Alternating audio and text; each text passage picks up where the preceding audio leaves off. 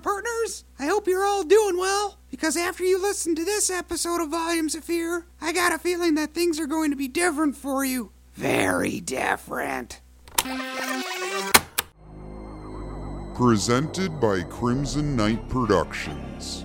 This is Volumes of Fear, a scripted horror comedy podcast. And here's your host, Piedmont Montgomery. Welcome to Volumes of Fear, my loyal lunatics. I am your host, Piedmont Montgomery.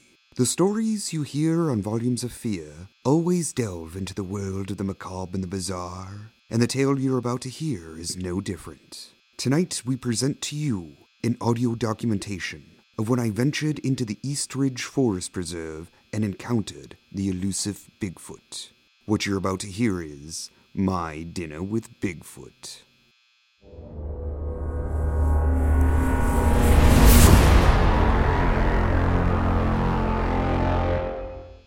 Recently, the Eastridge Forest Preserve has attracted a number of self proclaimed experts in the field of Sasquatchery. These supposed experts have heard rumors that Bigfoot, perhaps the most famous Sasquatch of all time, has taken up residence in our dense forest preserve. One expert in particular, a Mr. Wade Durham, has been going to great lengths in his efforts to acquire evidence that Bigfoot does indeed inhabit the East Ridge Forest Preserve. After getting in touch with Mr. Durham, an agreement was made where I could document one of his evidence acquiring expeditions. This may come as a surprise, but I am not much of an outdoorsman. But I went along and ended up having quite the experience of my own. In the following recording, I shall interject randomly with a narration for purposes of clarity. Now, let's play the tape and begin. Am I coming in clear? Ah, there we go. This equipment is, is much nicer, and for that we want to thank Eastridge Public Radio for loaning us some field equipment after a bowl of Rice Krispies cereal accidentally spilled onto our previous audio recorder, rendering it useless. I said I was sorry. It won't happen again. Yes, well, the the show must go on, as they say. And uh, let's let's begin, shall we, ladies and gentlemen, listeners from all walks of the paranormal. I am Piedmont Montgomery of Volumes of Fear, and I am coming to you from the field. This time, somewhat quite literally, I'm at the Eastridge Forest Preserve, and joining me soon, and you can actually hear his vehicle pulling up behind me, is famed Bigfoot hunter and Sasquatch expert Wade Durham.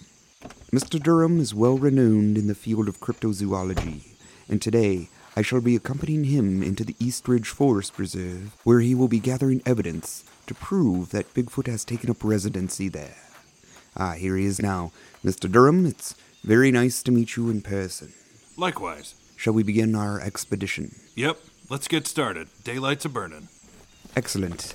It is just I and Mr. Durham venturing off into the into the forest preserve. I'm not much of an outdoorsman, but we are dedicated to bringing our listeners the best stories we can, and sometimes we must step outside of our comfort zones. Winston, my faithful sidekick, will be staying behind in the car. His allergies are far too great for him to be joining us. Yes, we, we will, and uh, a good day to you as well. Uh, don't forget to crack the window. I will.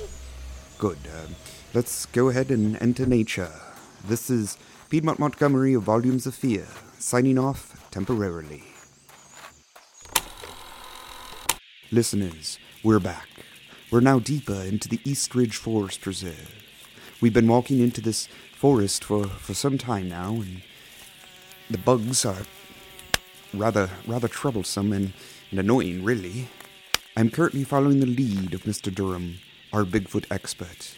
I shall now get a word with Mr. Durham, who will give us some insight pertaining to our mission and what we hope to accomplish. Um, M- Mr. Durham, Yeah? I was hoping you might answer a few questions for us. Shoot away. What is your area of uh, specialty in the world of the paranormal? I specialize in tracking Sasquatches. Specifically, well, right now anyway, we're looking for Bigfoot and some evidence to prove that he's out there. What kind of evidence are you going to be collecting on this particular expedition? We're gonna set up some motion capture cameras and hopefully collect some scat. I certainly hope you brought a pair of gloves. Whoa! Hang on, did you hear that? I think I heard something.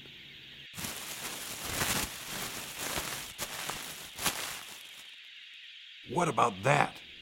It sounded like something was moving just over there, behind those large plant bush things. Do you suppose it's Bigfoot? I'm not sure. Could be. Let me get my camcorder just in case. The noise was over there, right? I believe so, just beyond that uh, area. What should we do? Here, grab that branch. Walk over there, just about 15, 20 feet, and throw the branch at the bushes. You know, try and flush it out. You're not serious. Remember, I'm the expert. I'm thinking that is debatable. Listeners, what you're hearing now is the audio that was recorded in the moments following when we heard that particular noise. That short time period is still a blur to me as I seem to have briefly lost consciousness. Somewhere in those lost moments, my traveling companion, Wade Durham, fled. When I finally came to, I was lying on the ground and standing above me was a creature that was nearly eight feet tall, covered in brown fur, and showing me a mouth of horrifying sharp teeth. This creature was none other than Bigfoot. Ah, Jackalden. Oh, please, no, don't, don't eat me. I'm, I'm stringy and would taste rather bitter. Wow. What, what, what, this? You mean this? Oh. That's just my audio recorder, generously loaned to us by the great people of Eastridge Public Radio. Gobble. No, it's, it's not a weapon. It, it, it's not going to hurt you. Okay. Not, not a weapon. It, it, it records our voices. I use it because I'm a storyteller and raconteur and occasional documentarian. I'm Piedmont Montgomery, the host of Volumes of Fear, the scripted horror comedy podcast, and you are Bigfoot, yes? What happened next was certainly unexpected. This Sasquatch, who had charged at me and my now absent traveling companion, extended his big, hot dog fingered hand to me and helped me to my feet. His demeanor had changed from hostile to inquisitive. Thank you. Chikum. Yes, you, Bigfoot, me, Piedmont. Very good, yes. Now we are friends? Good, good. Well, how about we get to know one another? At this point, I began to weigh out my options. I could attempt to flee, just as my adventure companion had done beforehand. But I knew that my lack of physical prowess would probably end with Bigfoot catching me and tearing me apart like a ravenous grade schooler on pizza day. My other option was to stay and conduct an interview with the Sasquatch and hope to project an image that showed I meant no harm in the hopes of him allowing me to eventually leave with all of my extremities intact. I felt the latter option was the superior, so I let down my guard as best as possible and decided to get to know this savage creature and show him I wanted to be friends. Have you lived in the forest preserve for a long time? Force. Pre. I think I understand. Uh, what do you like to do with your free time? Hmm, this isn't working, is it? We need to change things up a little. Food. Do, do you like food?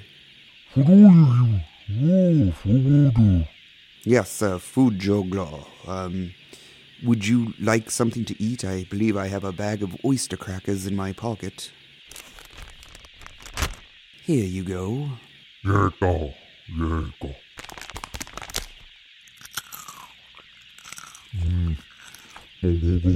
It was just a little snack that I had with me. Suddenly, my new bipedal friend took a few steps away. I was confused at first, but then he waved me on to follow him. Drawing back to the options I had pondered earlier, I felt it better to follow and see exactly where he wanted to lead me. We are currently walking along a path here in the in the forest preserve, and we're even deeper now. The bugs seem to still be present, but for the time being, I'm still alive, so that's a plus. We've been walking now for about ten minutes, and I'm not entirely sure where he's leading me. Oh, oh we we we stopped.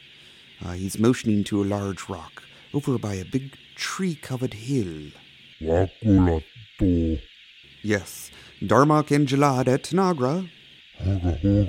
Now he's walking toward the large rock that he just pointed at, and and oh my, he's he's moving it. It's quite the feat of strength, and he's revealed a, a, a cave in the side of this hill. It must be his home. After revealing a cave that had been burrowed into the side of this large hill, Bigfoot again motioned to me to follow him into this small cavern. By this point, curiosity was outweighing my survival instincts, so I followed him into the cave. Akala blue. I, I believe he wants me to sit down, and in the spirit of not upsetting this hairy troglodyte, I shall oblige. Beecroft. He just left. Hmm. Well, I suppose I can describe this cave to you until he returns. The cave is smaller, about the size of a garage, big enough to fit a sports utility vehicle. There's ample light from the opening. It is a bit musty, and there are definitely a number of representatives from the insect kingdom, but it is sort of charming, to be honest. A scented candle and a big blanket would make this the perfect reading nook. I see something towards the back of the cave. What, what is that? Oh my, it's a few backpacks. Maybe from previous hikers. I don't believe that's melted chocolate on the bags either. Sounds like he is returning. He's back now, and his hands are full with, um, hmm, I, I can't quite tell. He's sitting in front of me, and, and between us, he's placing down, it, it looks like leaves and various edible goodies. I, I think he's prepared a dinner for us. Is, is this dinner? Bra. How hospitable. Very thoughtful, Bigfoot. Let's see what we have here. Uh, leaves, a good roughage, uh, nuts of some variety, a, a savory go-to, and there appears to be some berries as well. And and what is this? Oh, it's a dead, uh, it's a dead squirrel or something. It's it's a, a dead varmint, a, a small animal, and now my host is staring directly at me. The leaves and nuts and berries look appetizing to a degree. Uh, the squirrel, on the other hand. Diga. I am your guest, and I certainly don't want to offend. Um,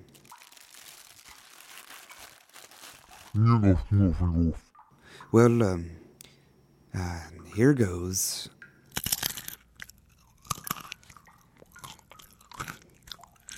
Oh, that's that's very unique.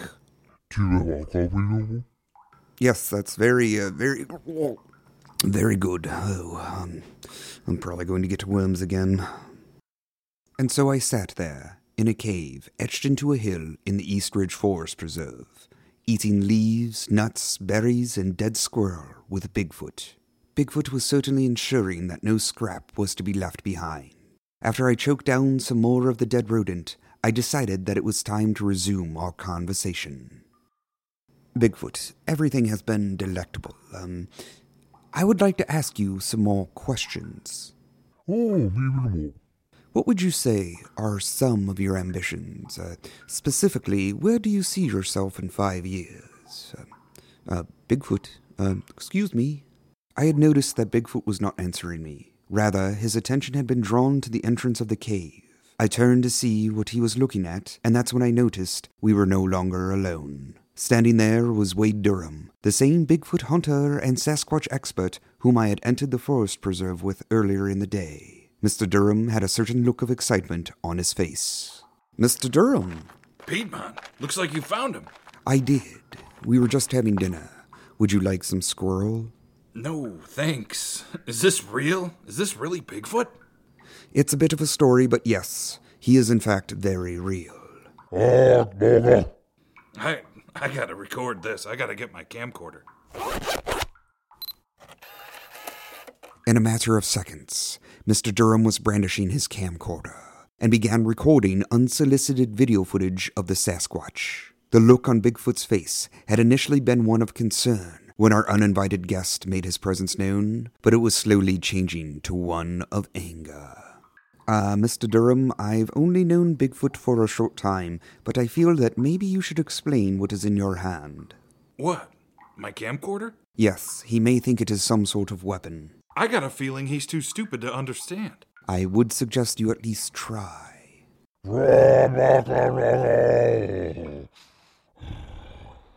What's he saying? I'm not sure, but I don't believe he's inviting you to his birthday party.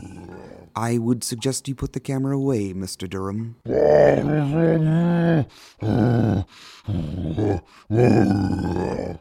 Before I could say anything else, Bigfoot rose to his feet. The anger within him began to grow. Then Mr. Durham took a step closer to Bigfoot. I was appalled by the stupidity of this so called Sasquatch expert. It was at this point I began to slowly move away from Bigfoot as I knew something not good was going to happen. I'm gonna be famous. Mr. Durham, I think you would be famous for the wrong reasons.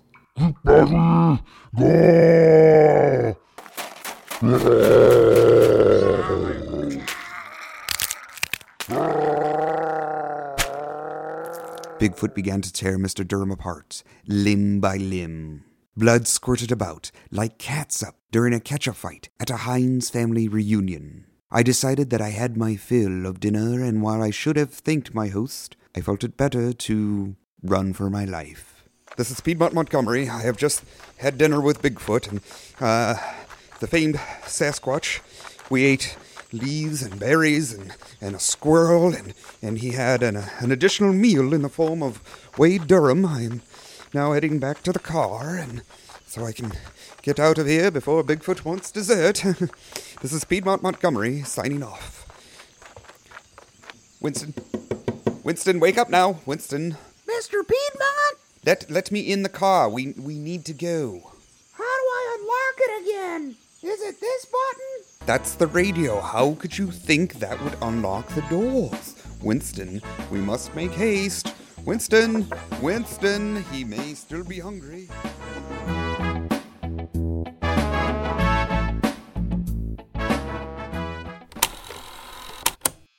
Obviously, we were able to make our way out of the East Ridge Forest Preserve. Yet I was able to get a recording that was truly uncanny. Winston, my dear lad, what is your take on this recent interaction I had with the mighty Bigfoot? Well, it seemed like if you were nice to him, he'd be nice to you. Seems pretty straightforward to me. Hey, do you want to hear a joke about Bigfoot? If it is funny, then I don't think I'd mind a humorous anecdote to close out this episode of Volumes of Fear. Okay, why did Bigfoot eat the apple? I'm not sure. Why? Because he had an apple appetite. Oh my, Winston. We're going to need to do something about your material. Loyal lunatics, it is about time for us to wrap up this edition of Volumes of Fear. We hope you enjoyed the program, and we encourage you to like the lunacy on our Facebook page as well as our Instagram account. And don't forget to share the scare. Until next time, listeners, this has been Volumes of Fear, and I hope you enjoyed my dinner with Bigfoot. This episode of Volumes of Fear featured the acting talents of J.C. Rositas, Andy Collins, and Derek DeBoer. It was produced by Andy Collins and J.C. Rositas from a script by Andy Collins. Artwork was provided by Derek DeBoer. This episode of Volumes of Fear was presented by Crimson Knight Productions. Visit them online at cnproductions.net. Follow Volumes of Fear on Facebook, or you'll be sorry.